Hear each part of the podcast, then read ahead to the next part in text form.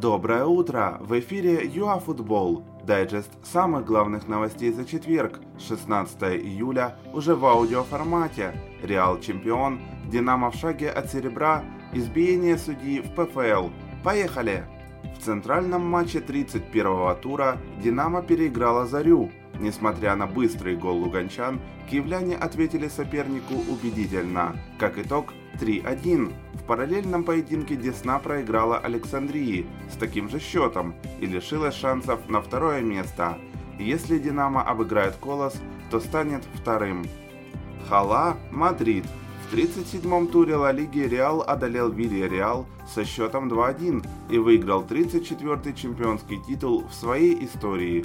Одновременно со сливочными свой матч проводила и Барселона.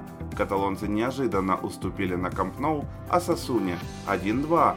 Месси выступил с жесткой критикой клуба после финального свистка. Комитет арбитров признал, что судья матча Ингулец Прикарпатье Иван Бондарь допустил две грубые ошибки.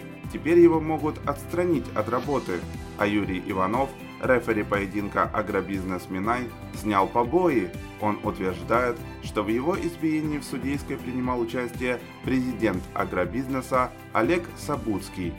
Анкар Гаджу объявил о расторжении контракта с Джерсоном Родригесом. Форвард киевского «Динамо» должен был выступать за турецкий клуб до конца сезона на правах аренды.